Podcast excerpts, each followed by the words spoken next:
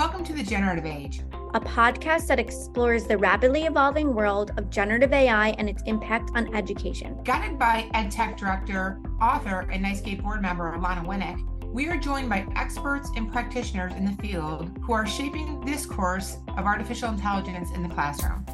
Whether you're an educator, administrator, technology leader, or simply interested in the future of education, join us on this journey through the generative age, powered by NYSCATE.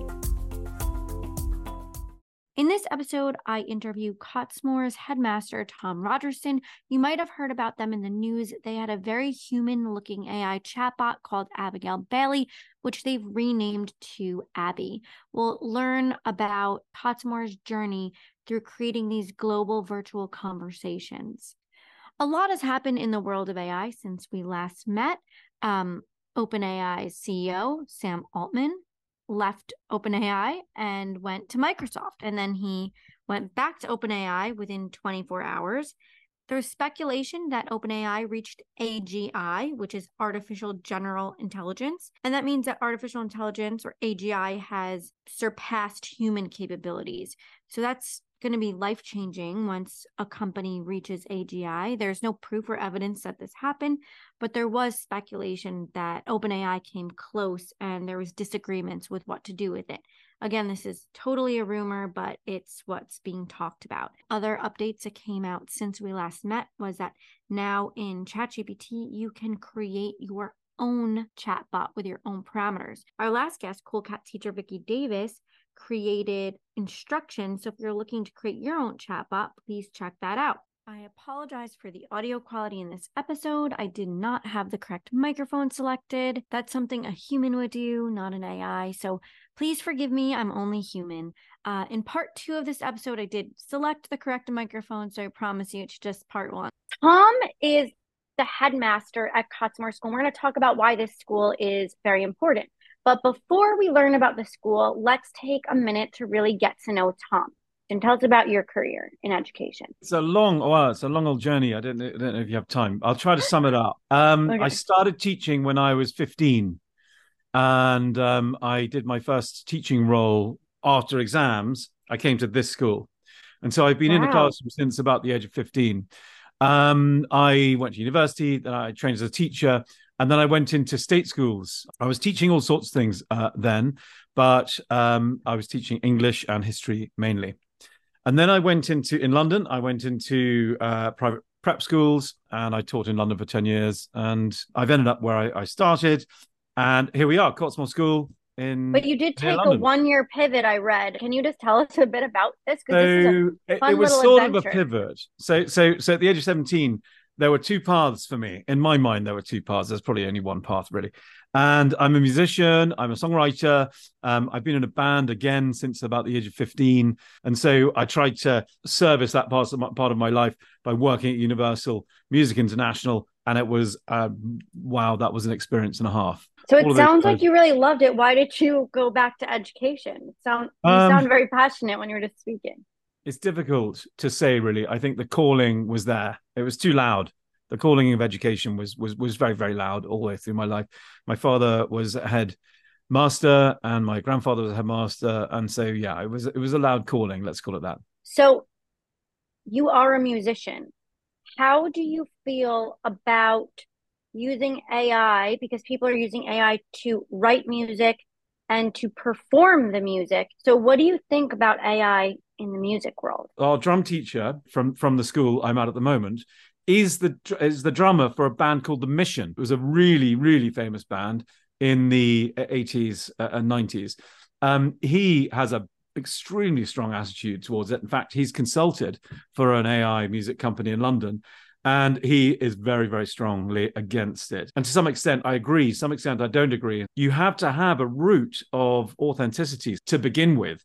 And if we if everything is fabricated then all you're doing is regurgitating um, artificial intelligence uh, created material. So then it's a kind of a, a strange loop and it's called something very specific but it's a strange ai loop that it gets into and it starts producing content with its own content and that's that's not yeah. that's not great. And uh, I don't think that's a fantastic thing. So to have original human uh, creators is unbelievably important. I'd say an artist's job, a poet's job, a musician's job is more important now, the humans, than it has ever been in the whole of history. And that's so exciting, so, so exciting that an artist can be such an important person in the world. I'm passionate about that. I can tell. What are you doing in your school to help instill this mindset in your students? With innovation or with AI? I'm and just that mindset that you described and how important it is to nurture these types of skills. So it doesn't have to be about AI at all, actually. Yeah. So there's an amazingly cool thing called STEAM or STEM. And essentially we we have a science room and we have a um, an art room and we have a DT room and we have you know a math room, and they're all separate subjects.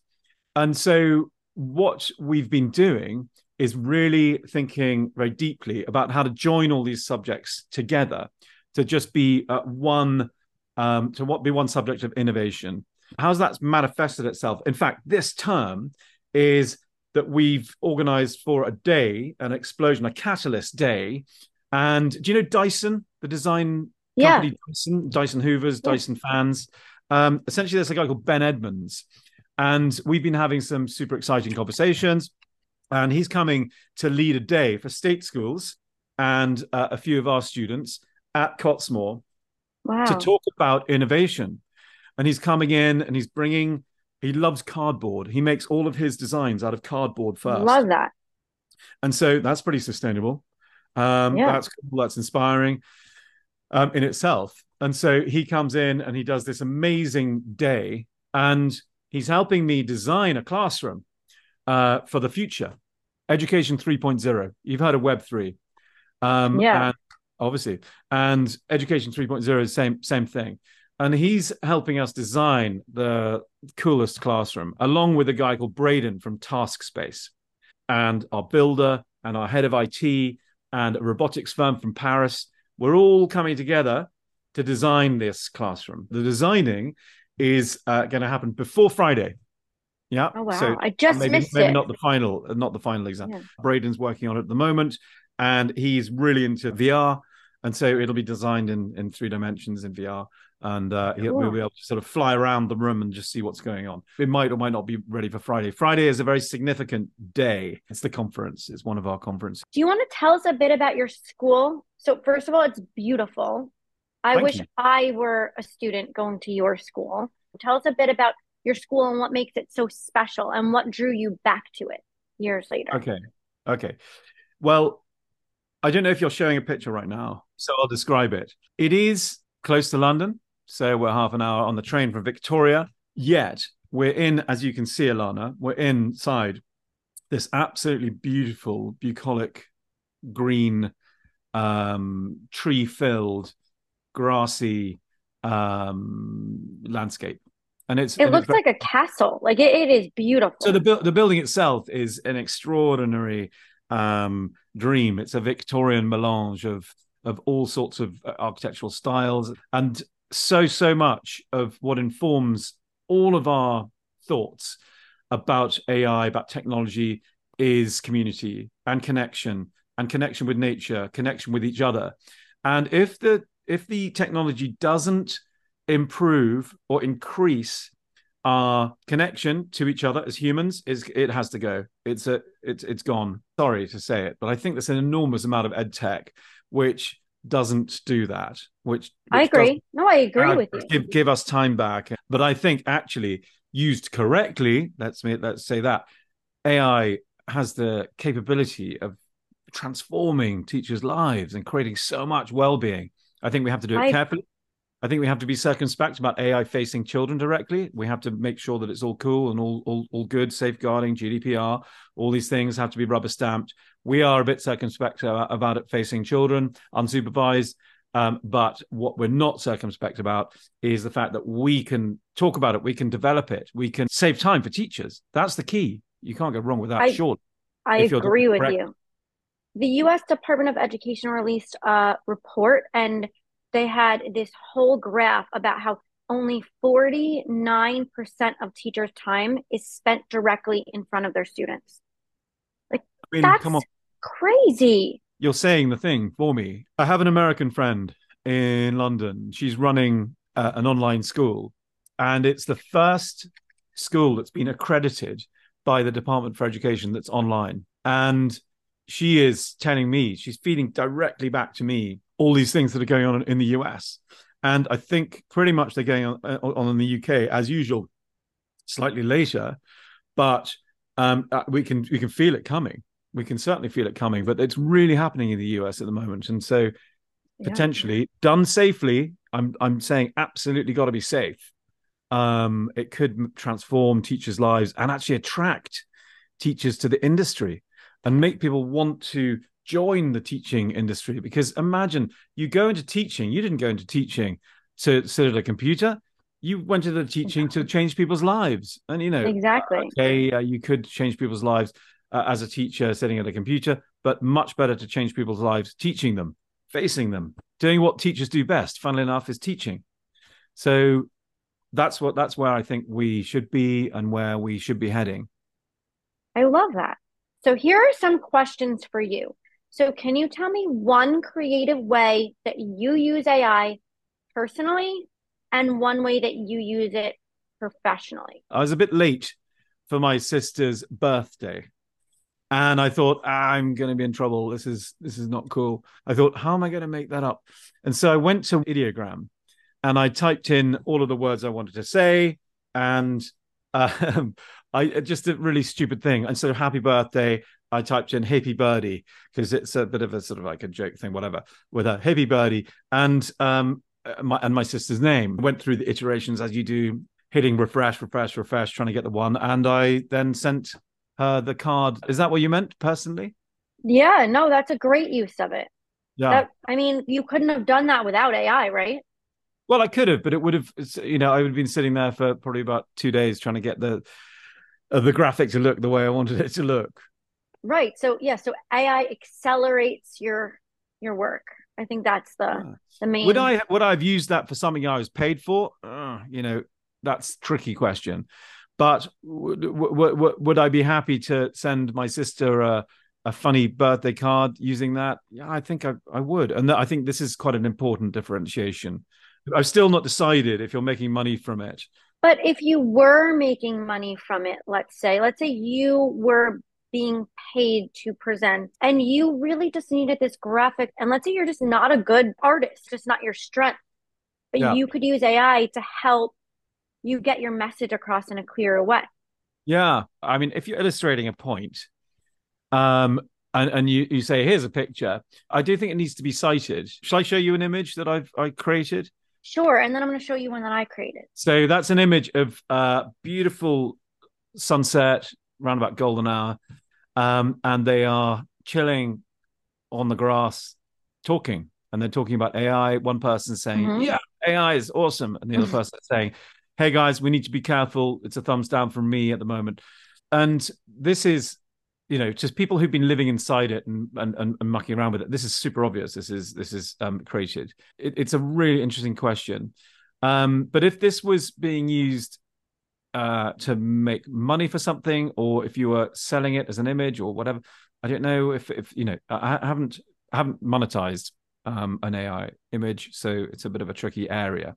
I think citing is a good thing so just so you know um, well i did make citation guides. I have one for APA and MLA for text and images. Fun fact in APA, you do not need to cite AI generated images. In MLA, you do. In APA, you do not as of right now. And the um. other, yeah, I, I found that really interesting. I was surprised by that, but you don't need to cite it. My AI generated image that I'm going to share with you, I actually love this image. And I love it so much that what's on my book and if you look very closely, it's a galaxy inside of a light bulb. Mm-hmm. So one of my my first chapters called a universe unveiled. In the second chapter, there's a subheading called a world of AI possibilities, and I said something like, um, like a universe bursting with possibilities, the opportunities with AI are vast and endless. But like, let's start small. Let's start with a world. Mm. But the light bulb really represents this whole universe of possibilities that we have with AI. And mm. I, how else would I have described that? So, for for me, I thought that was a really great depiction of the message that I was trying to show. I made it in Midjourney. And if you look at the fine print in Midjourney, if you have the paid version, not the free version, you are actually allowed to use the images for commercial use. So you can create an image on Midjourney and sell yeah. it and so, make so money. You, you're you're already more of an expert, definitely, Alana. You look, you sound like you're you're ahead of the game on that one.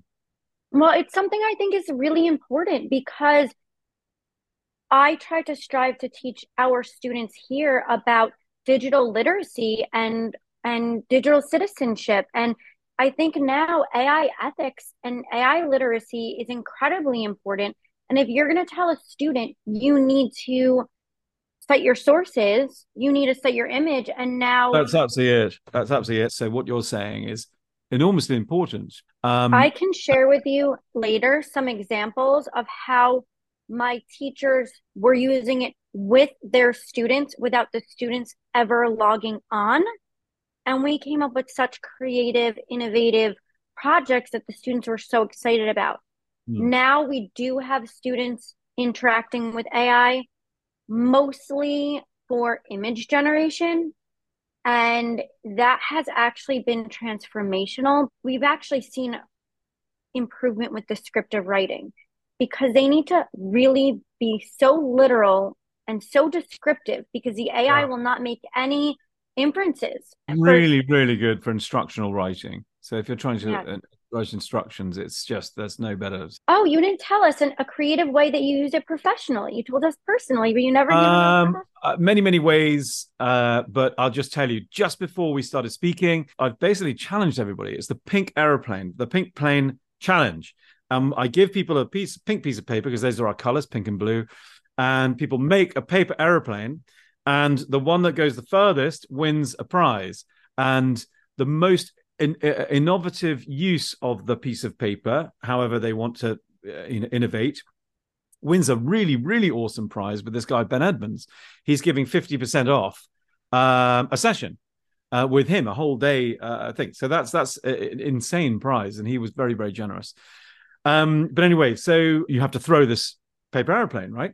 So at LinkedIn, I said, Hey, everybody, we're doing this cool challenge. And he messaged me saying, Yeah, that should work. And even the risk assessment could be okay, i.e., you haven't risk assessed this. Uh, what are you, you know, what's what's going on here, Tom? Because I know him well. And what I did then was half tongue in cheek, half real, and I typed in, please create a risk assessment for the Independent Schools Show for uh, a, a challenge where we are throwing paper aeroplanes when everybody has left the exhibition uh, later on in in the in the afternoon, and hit go, and there it was.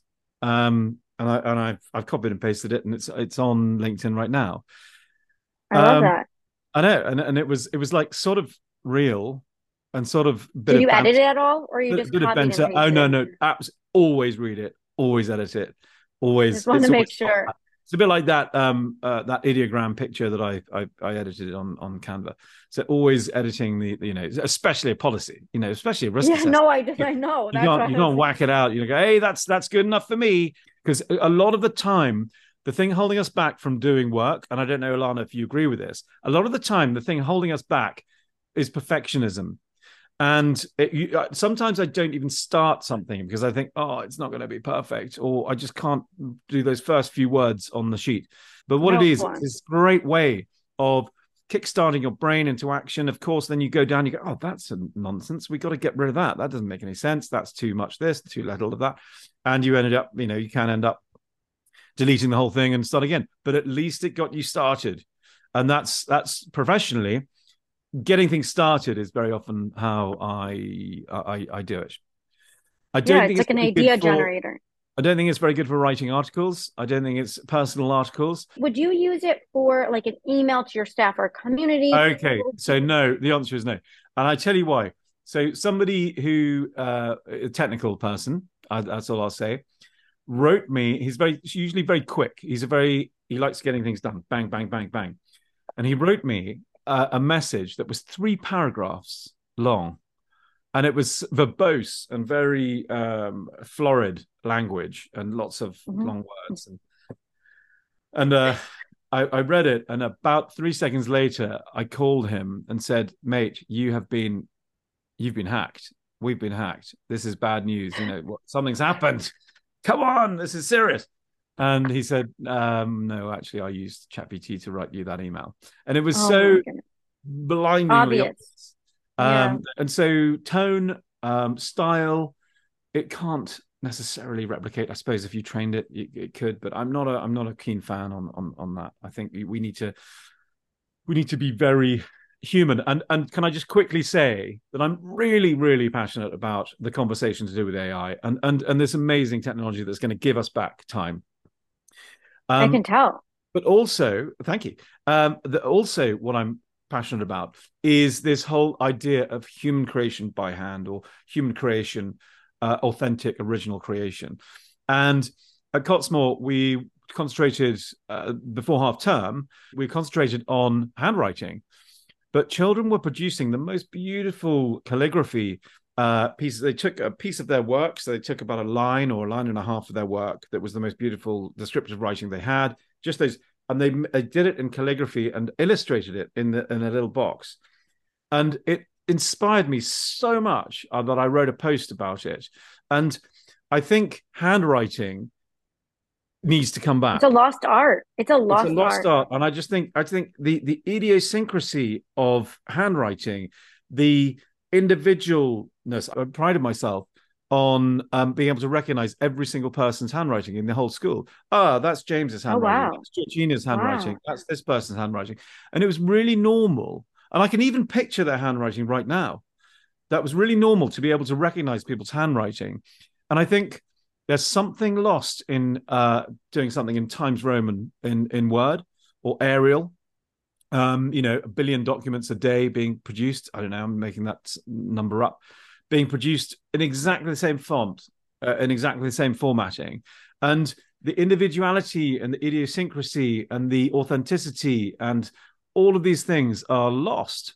That that just don't exist. The content, yes, you know um where, where people can uh, have their own special bespoke content bespoke to themselves uh, or stuff that they're writing themselves is very individual but i think it's a sad loss that i think is unnecessary and i think we need to bring back calligraphy illustration almost like uh, uh the books you know the monks producing these books Yeah. with the gold leaf and all that sort of stuff um and i I just think that there's there's scope for bringing back handwriting as well as, Okay. as, as adopting this this incredible AI technology. Yeah. I don't think you need to just adopt AI and you know child facing AI and uh, you don't you don't need to. It, it, it's not necessary. You have to go all you know all out down one track. I think you can bring back handwriting. I think you can bring back idiosyncratic, human, authentic creation.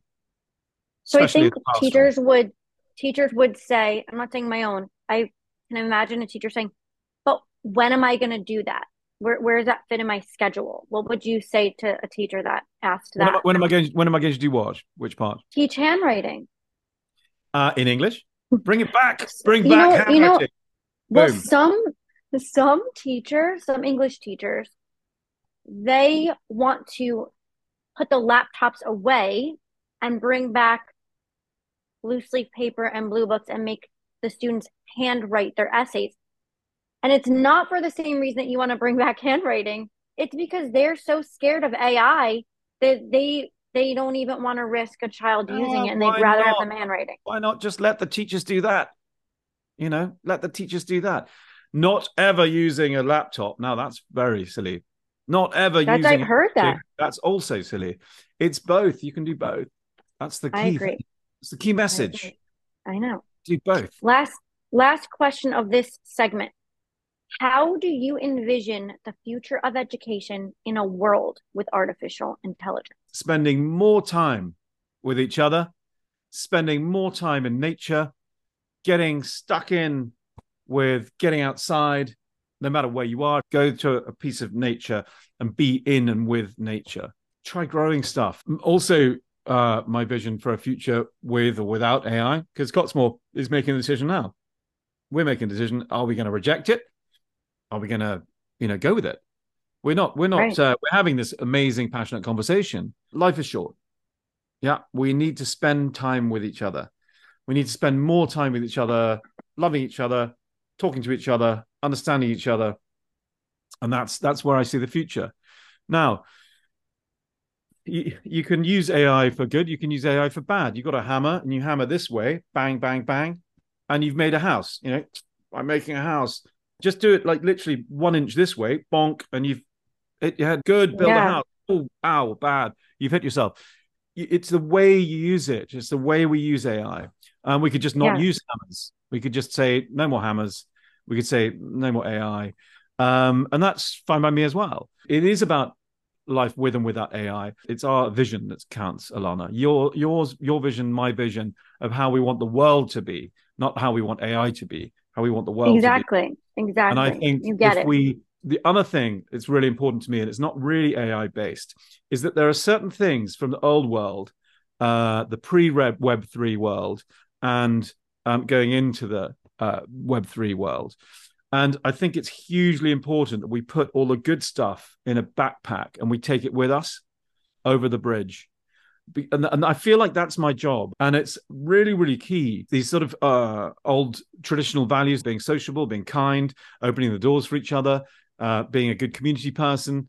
I just think they need to be put in that backsack and taken over the bridge into the, the, the education 3.0 world. I want to do it in a really open and uh, democratized way and, and in, in, a, in a conversation with everybody else. Don't get me wrong. I, I want I, I, don't want to do this in a in a silo. Um, right. But I think taking the stuff, the good stuff from the old mm-hmm. world, mm-hmm.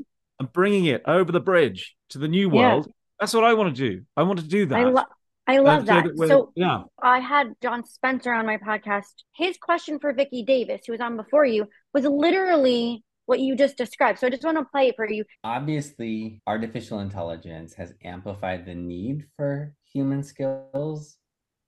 But what I'm curious, what does she think are the timeless skills that were important 200 years ago that will be important 200 years from now? Literally what you just brought up, right?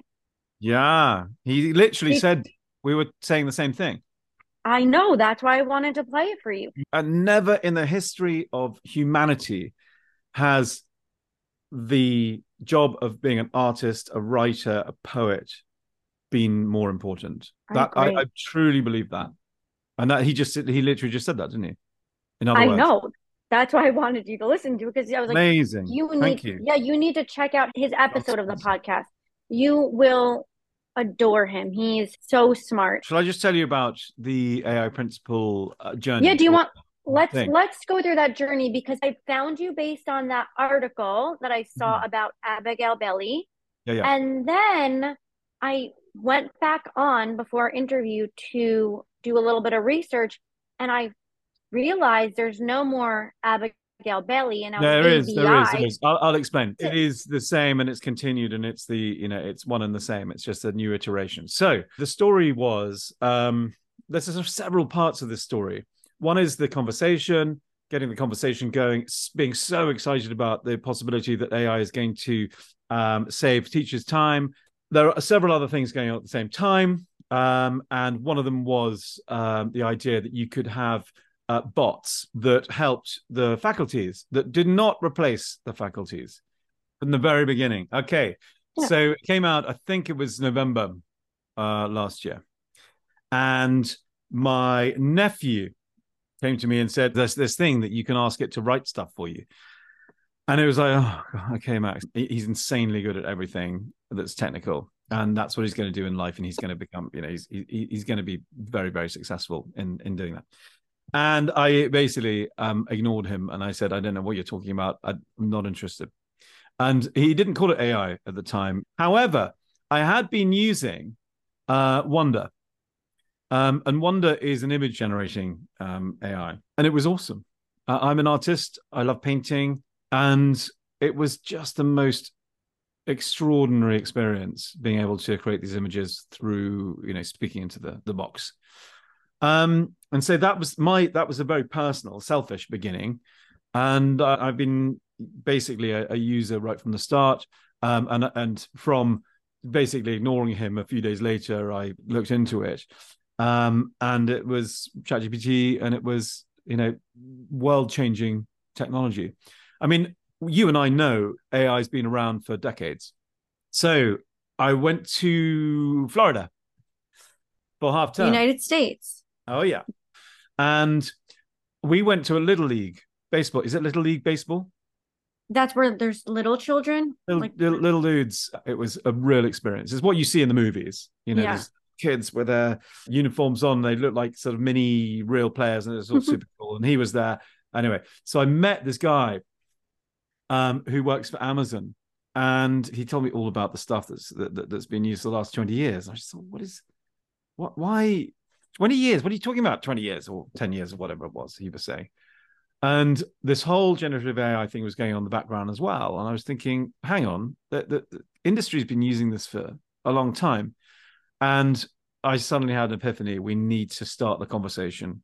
We, we, we have to start this conversation, just like you and I are doing now. right, We have to start, and this is a year later. right. We have to start this conversation now, and I'm going to do it. And I'm going to invite everybody to have a conversation at Cottesmore, which is my school. And we're going to invite Sir Anthony Seldon, who has written a book on AI. Uh, you should look him up. He's a cool, he's a cool cookie, um, and a great thinker and a very, very intelligent man. And so he opened up the conference. We called the Cottesmore's Free AI Conference. And so he opened it up, and we had loads of speakers. Guy from New York called Stefan Bauschard. We had Chris Goodall. We had uh, who's a, a, a great practitioner in England. We had uh, Dan Fitzpatrick, who we've talked about earlier on, and uh, he he was awesome. He beamed in. He actually came in person for the next one, and so um, so then we had a. It was a really philosophical chat. Like it was it was lots of talking. It was lots of philosophy and lots of theory. And so that was amazing. And it was generally considered to be the first of its kind. And we had people beaming in from all around the world, from Canada and from So it was virtual. It Oh, was, it was virtual. virtual. It was in it was in person and live streamed. It was very very well attended and very exciting. And so you and I, we've been sort of early adopters. We've been adopting this thing. We've been talking about it for a long time. We've always got to be empathetic for people who just haven't really kind of don't really care. You know, that's the majority of people, I think. So you've got to have huge empathy in that, on that front. So what we thought was, yeah, enough talking now. We've done a lot of lovely philosophy, a lot, a lot of lovely strategy, uh, thoughts. Where are we going? Where's the world going with this? Okay, fine. Now we need to do this thing. And so what we thought was, um, well, there's enough time between May and September to for people not, you know, to have a think about the the philosophy. And so we thought, right, we're going to do a doing festival, an AI doing festival. We call it the Cottesmore's Free AI Festival. And it was three solid days this time, crazy amount of time just on, on AI. And we had, it was so inspiring. We had Anthony, Sir Anthony Seldon um, started up again. We had Darren Coxon doing a day of creating a school in, in, in three hours. We, we like marketing plan, the philosophy of the school, the pictures of the school, the architecture, the whole thing. We, we created on AI a, a school, and it was really amazing. Again, all of this is is is adult facing. None of this is child facing. Right. Um, and then we had the next day. We had um, the Tuesday was Melissa McBride and Phil Birchinall and uh, Nick Jackson, um, Dr. Nick Jackson, beaming in from Australia. And we had something called the Future Foundation, uh, who's uh, Matthew Adshead, and uh, some amazing people that he he brought on as well So how did you find these people? and that was This- virtual that's uh, virtual reality i'll tell you ai and immersive technology not virtual reality phil doesn't like calling it uh, virtual Mm. reality because he doesn't think it's it's the best iteration of immersive and the next day was um, uh, an incredible day. It was ai in the classroom. Dan fitzpatrick he was awesome. Um, we had uh, a guy matthew Wemyss who did the ai and the basics. And that's for anybody who doesn't know what the, what- what's going on. And they're ah i've only got six minutes to learn. Watch that. It's so awesome. Uh, oh yeah. And we had dr phil hardman. Do you know philippa hardman? She's an academic in england uh, and she's brilliant. Uh, and she spoke as well and something called the sutton trust. And the whole thing was extraordinary so th- th- there is one answer one answer to your question how do i know these people and one or two of them i know through being around for a bit but the majority of them are, are through is one simple answer is LinkedIn, and just going, wow, these people are just eh, there's so much thought going on here. There's so much excitement and so much uh, conversation going on here. It's too it's too vibrant. Weirdly, some of my um, best colleague friends now are people I met in lock in the lockdowns. Do you call, did you call them lockdowns in America? Yeah, yeah, we called it the lockdown, or we just say the pandemic. It was kind of a lonely experience Mhm. for everybody, a bit wi- bit weird, and so I made loads of connections, Mm-hmm. tons tons of connections.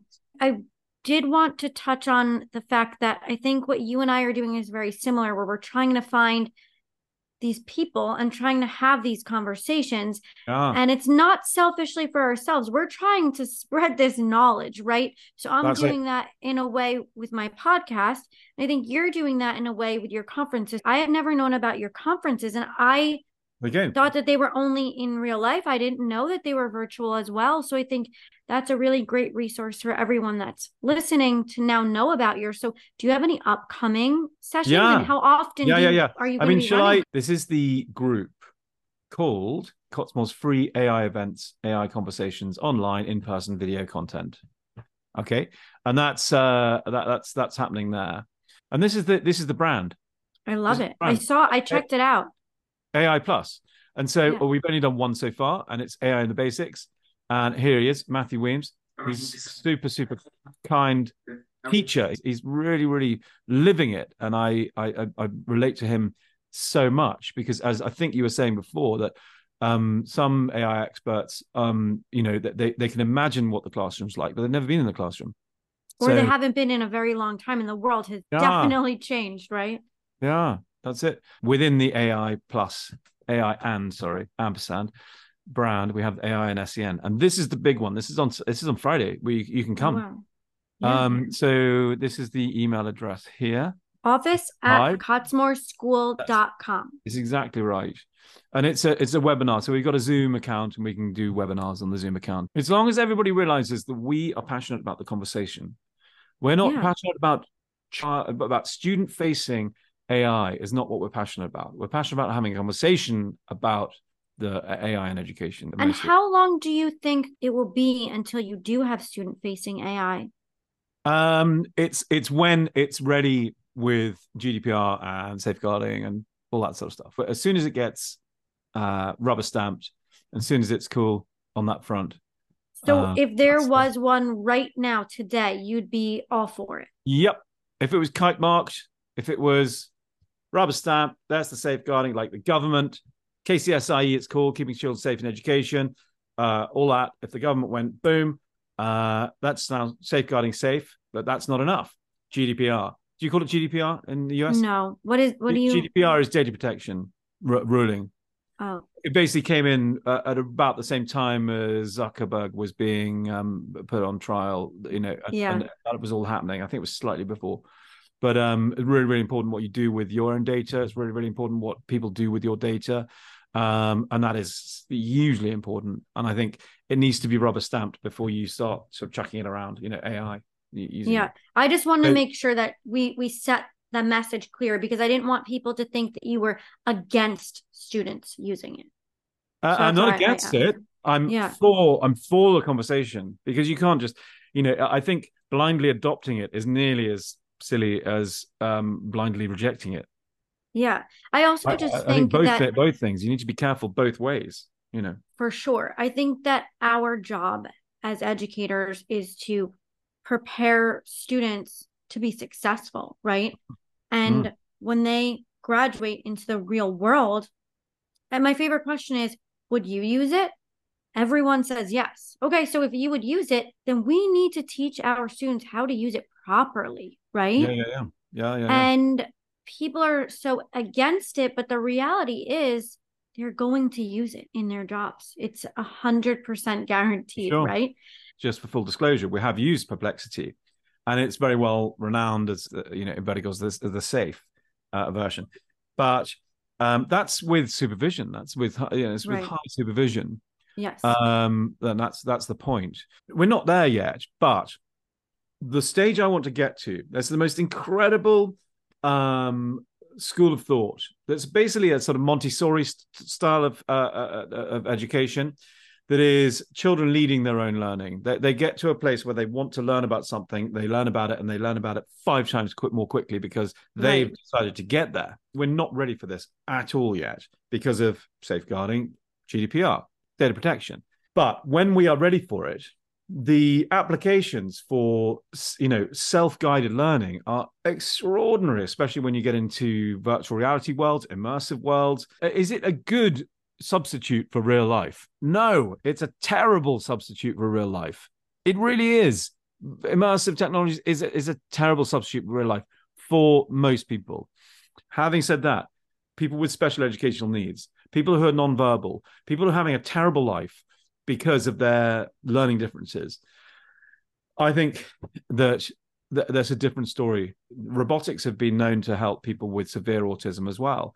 And so, uh, who are we to stop somebody who's having a, a really unhappy existence who are we to stop you know them from finding joy it, it, it, somehow i'm i'm skeptical i personally still think that the, the, human connection is is is the sacrosanct above all you know most important thing the human connection human time human uh love uh, you know this is the key so uh, this is a really it, good but, segue, I think, into the conversation about Abigail Baily.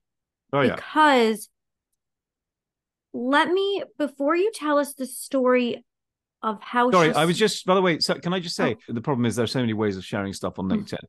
Yeah. Uh, I posted some stuff on the government. They put out a really, really good, really sensible, and really good policy on AI. You should read that. If, I if definitely will. That yeah. was one of the topics I want to talk a bit about because I think that your government is a bit further ahead than our government in this.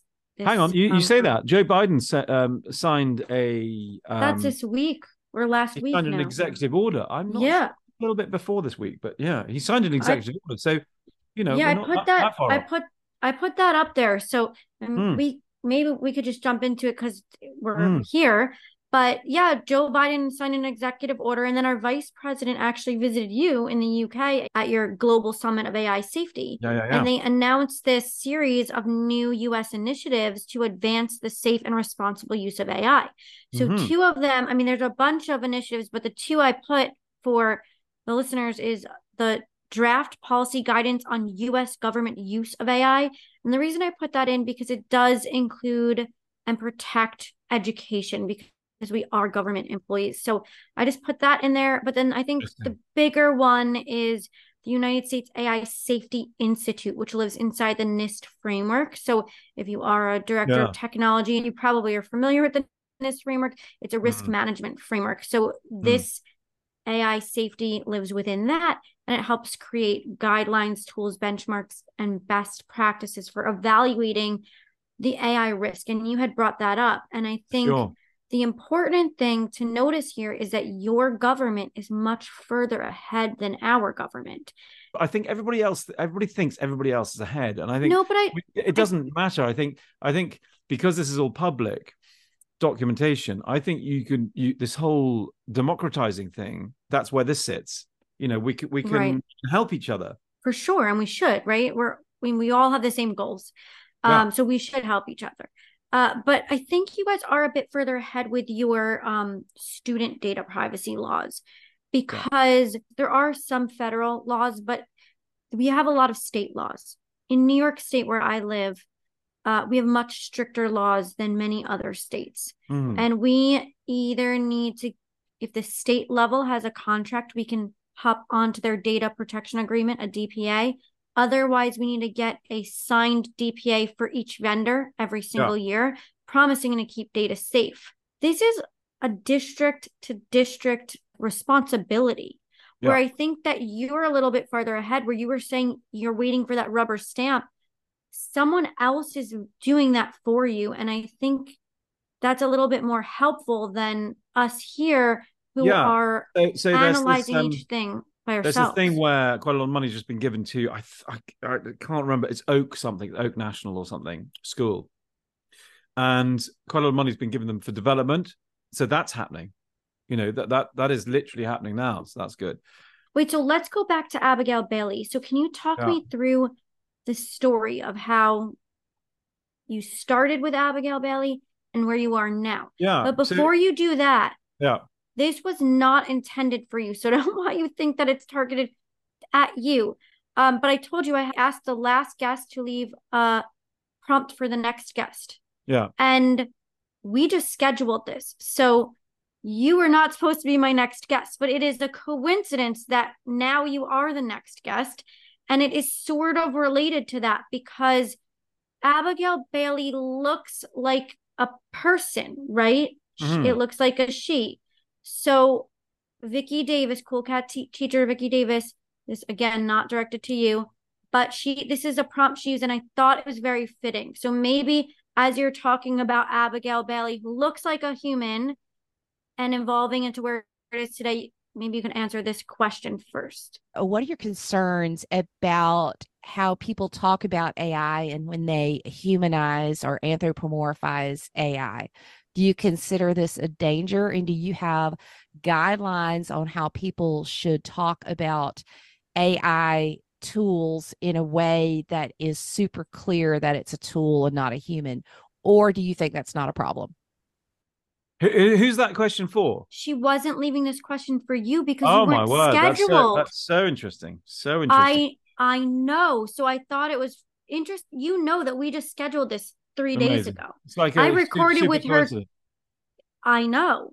So I thought it was very fitting. Okay. So So shall I shall go. I talk shall I talk talk talk about that? yeah, go ahead. Okay, so it just seemed like a super obvious solution to create a, a something that would help uh, all leaders. Literally anybody can access this this strategic leadership bot. I thought this was, uh, you know, a, a great for a public benefit. It was great to help all leaders structure their thoughts, have a a joint head. It's really busy. It's really crazy um being a being a head teacher there's so many it's quantum there's so many people so many people wanting lots of different things and all these different expectations. Sometimes you just need some clarity. And this is what this was. This is a joint head idea. So we what we did was we um uh created a, an image picture. We um we did say uh, he or uh, sorry we did say she gave it a pronoun gave it a title like a human humanish title and uh, and animated rudimentarily really uh, animated it. After that for the next week i had the most incredible conversations with the most intelligent people. And i was sort of coached. It was about anthropomorphization. It was about humanizing tech. And apparently this conversation has been going on for a very very long time. And siri is obviously got a human voice. You can choose uh, you know a male or a female. So that's a that's good. You can choose. But it doesn't have a face. It doesn't have Right. i don't think it has pronouns it doesn't have a title a human title. I imagine that that's okay to the academic world because it hasn't got all of these you haven't you know haven't given it all these human traits. It's got one human trait and that's a voice. So that's okay. One human trait. Yeah that's we're just about okay with that. Alexa exactly the same. So I've been given these sort of amazing lectures by these academic people, very, very clever people. And so we uh, gave it a second iteration. We decided to keep the name and we decided to call it ABI. Mm. Um, it's a bit like Siri, ABI, yeah. that sort of jazz. So, um, and that, that, as you can see, there's a little avatar of a book uh, with a mortarboard with a, a graduation hat on top of it, and it says um, "Strategic Leadership for All." And so that is where we that's that's where we ended up, and it's a strategic leadership bot.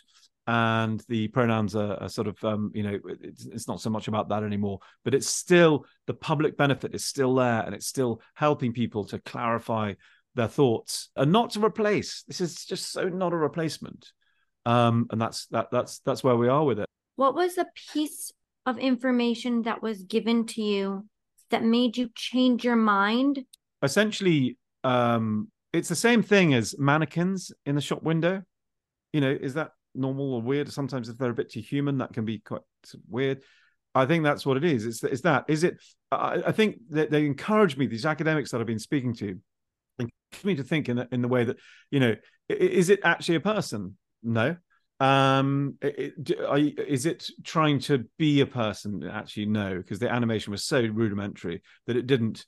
It didn't sort of. It wasn't obviously somebody trying to make it into a human, but it was enough to make it uh you know weird or whatever i really really appreciated those conversations with the with the academics and i think they didn't say this but i think it's about authenticity as it's about what is it and with the anthropomorphizing of technology make it into a human have you've seen those robots with rubber faces that Right. make expressions Yeah. people find that uh, quite tricky, which is why they leave the back plate off.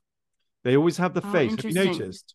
Yeah. Have you- have you noticed they have the face, the rubber face, hmm and they and they have the workings on show every almost every time. Do you know what I'm talking Yeah. about? Yeah. We Yeah. No, I know what you're on- talking about. You can So look that up on the- Google right now, Yeah. and you can see the working. Oh, that's definitely not a human. It's the authenticity piece. I think. I think, think- that's what it is. That's what that's my estimation.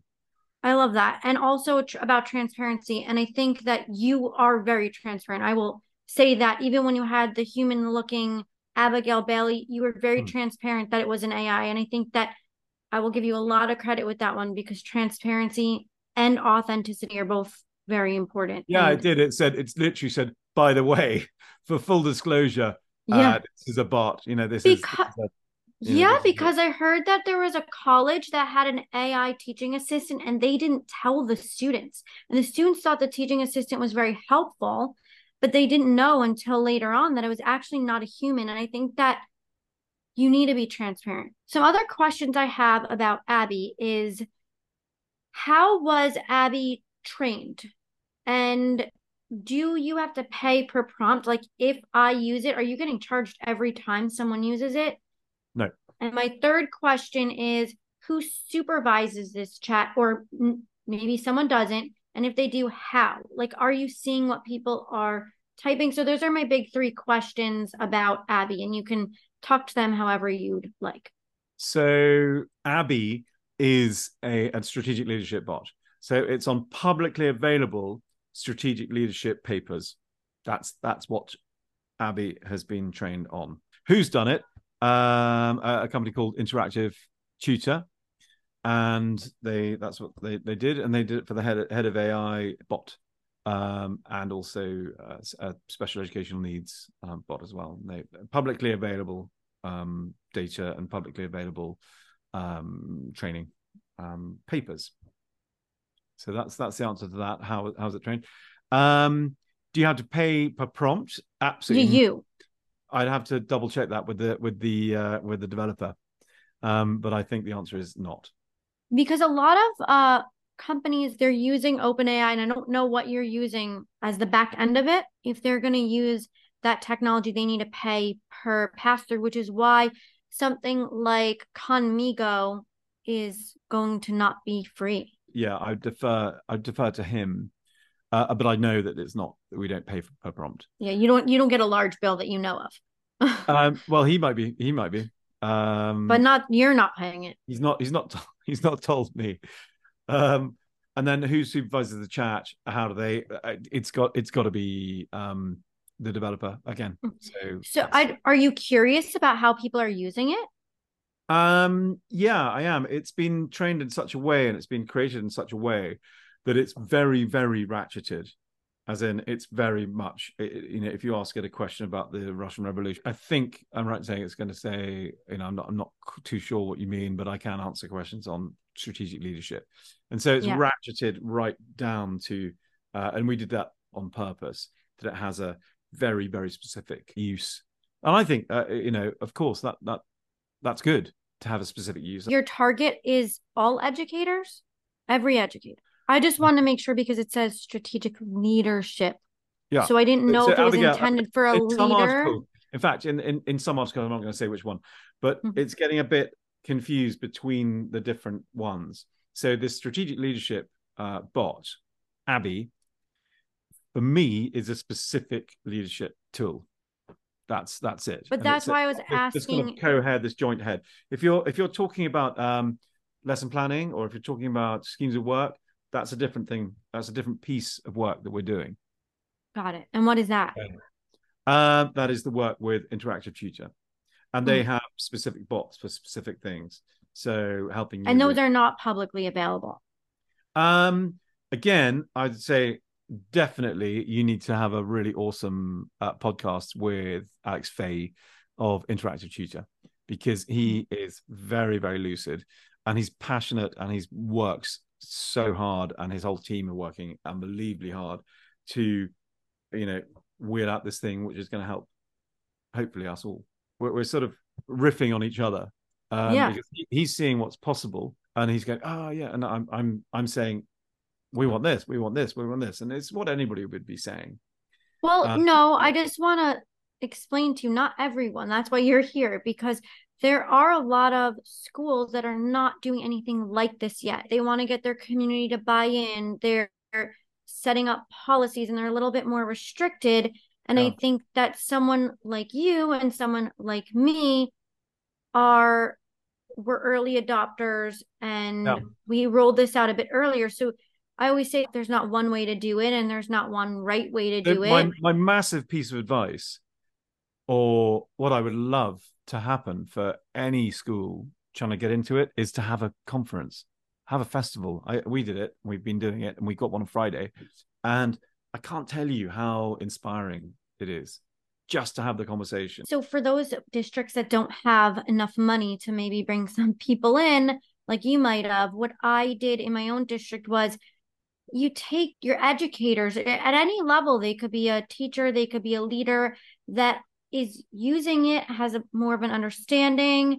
And what I did was I did lightning rounds and more of like a station rotation, and the faculty rotated 10 minutes in each room, and they got a personalized schedule and they just heard 10 minutes about how each person Yeah. is using it in their professional role and if Yeah. you can't bring in experts like like you did you can still leverage the people in The your thing- school and in your district what I would say, I, I could not agree with you more. You know what you've done is exactly you know it's it's a really deeply practical version of what we did. Um, yes, we had some absolutely insanely incredible people at our conference and our festival and our Yeah. conference coming up. It's it's superb. And you say, um, oh, you know, all the money you need, but it's been it's everybody's so excited about this that actually Right. it's not it, it's not necessarily. Would you do? Would you speak for free? Probably. me yeah yeah Boom. I've just would Matthew. Yes. So what I'm saying is, it's not. It it, it doesn't like right but three. No, I get what you're saying. free, and it doesn't. You don't have to spend loads of money to inspire everybody into action or into conversation. or we could everybody. just join in on your great um conferences that you're leading everyone could just hop on yours That's what I've been trying to tell people. Seriously. And it's not going to last forever. It's not sustainable financially to last It's forever. not. Like in two years' time, a year's time, these are not going to be free anymore. I'm not talking about Cotswold. We're, we're not going to, we we don't want to charge because we want to democratize the whole thing. Mhm. I think on a wider level, this AI excitement and, and free stuff with AI, it's not sustainable. So I'd say now, now is the time to go Yeah. for it. We're doing this um, free AI and SEN festival, and it's it's going to be it's going to be really really exciting. It's we've got a robotics, as I said, we've got a robotics firm to have a conversation with. We've got um, Phil Birchinall. We've got the you know immersive virtual reality thing going on, and it's just going to be really explosive. Been doing this for an awfully long time, the school leadership thing, and I, I think it's probably a sort of I don't know, is it a midlife crisis? I don't know, but you uh, you you sort of suddenly just want to give something back, and I I Yeah. feel like this could be a good thing to give back, and if it's not, then you know shut it down and move on with our lives or something. But I feel like this is a a, really good thing to to share. That's, no that's- it is why we have the same mission that's why we're literally Mm. on this call right now so i could share your story right Um, so as a school leader, from what I've heard about you, you really have created a culture that embraces innovation. So how did you do that? And what advice do you have for other school leaders on how to create that same culture? I think the answer is diff- every school is in, a, in a different part of its story, right? And I think it was just the right now is the right time for Cottesmore to leap into uh, uh, something very dynamic and leap into something very exciting, I- I- innovative, and you know, potentially looking to lead the conversation on on generative AI. I'd just say, just judge your right time because this could be your time, or it could be just chill and you know, you know, see see what Alana's doing, see what mm-hmm. Tom's doing. It could be that it could be your time just to intelligently, what you know, chill out, have a look, have a listen in, you know, get all the conversation input, and then make your own decision. So I think I think it's really your answer your question is you've got to know what you know when the right time is to uh, be dynamic within the story of your school. And and, and what it, happens is right now is a really dynamic time for Cottesmore, and we are able to do it. And because I, I, tell you, also because I think we're very we're, we're a very traditional school. I feel confident in Cottesmore's ability to be what it is. What about someone who doesn't work in a school district like yours? Yeah. And their administration and leadership isn't as supportive and open minded and innovative as you are. And they feel maybe isolated and alone, and they want to have these conversations and they want to try these things. What advice would you give to that teacher? Really simple. Join LinkedIn. Done. It's uh, I don't. You don't need to know anything else. Join LinkedIn. But who? Listen to all the people. Just follow. Click, click, click. All the people that Alana says to follow. You know, people who I'm following. Um, you know, that's how I get my information. There's some seriously forward-thinking people, and I just, um, you know, watch what's going on, like people's stuff, comment on people's stuff, join the conversation on LinkedIn, uh, because you'll find people like Jason, You'll find people like Matthew, find you, yeah. know, like you. Yeah. And where else can you do that? That's amazing. Do they have internet in the places you're talking about? Yeah, I mean, I think so, after the pandemic, everyone has a device and I would hope that everyone has a device what, and internet. What's what's um, not to get on with? It was it was funny because one of my questions for you at the end was where can we find you? But I think we could all safely assume that it's LinkedIn think we could just safely assume yeah. that. I mean, yeah. it could be not LinkedIn in a, you know in a year or a month or something, but it, yeah. right now it's LinkedIn. Yeah. And I think the the big resources that if anyone's going to take away from this call that you have, I think is your LinkedIn page and the um the free um what should we call them the free from now on they're conferences so okay. it's called Cottesmore Cottesmore's free AI uh, AI and SEN conference. That's what the one on Friday. We're doing one in, by the way, January and February that's Cottesmore's free AI and maths. So we're doing maths. And the reason why we're doing maths is because I really can't grasp in my own mind how maths works in ChatGPT or, or mm. in generative AI. So I'm yeah. like, come on, show me. Join all the free conferences that Cottesmore is offering. That's a cool. great one. And then another resource I found was you had this open source AI acceptable use agreement that school yeah. districts can customize. And I thought that was really awesome as well for yeah. someone who's looking for that documentation. That that was a promise made at the first conference. So we thought, you know, it's nice to have a conversation, but um, you know, what's going to come of this? And so one thing was to have this, and the other one is to work on a scheme of work. And of course, you are doing that beautifully. So you could you, you could fit into that um, very mm-hmm. much. But we definitely went out for the agreement. Tune in next time to listen to some of the episodes that I recorded live at NYSCATE. I was fortunate to sit down with Microsoft Education's Chief Innovation Officer, Michael Jabbour, also known as MJ, and the E Twins, who led our keynote speeches. So stay tuned. Thanks for tuning into this episode of The Generative Age, powered by NYSCATE. For a deeper dive, check out my new book titled How'd You Guess? The Generative Age now available on Amazon. Our journey may pause here, but the conversation doesn't need to end. Stay connected and informed by following me on social media at Alana Winnick and subscribing to my newsletter, all conveniently accessible on my website, alanawinnick.com. Don't just listen, be a part of it. With your free NYSCATE membership, you can join these live discussions, and enroll in our free Generative Age NYSCATE community, where you can share resources, ask questions, and collaborate with like minded colleagues. If you enjoyed this podcast, consider leaving a review and telling a colleague or a friend. We've got so much more in store, so be sure to join us next time for another exciting conversation.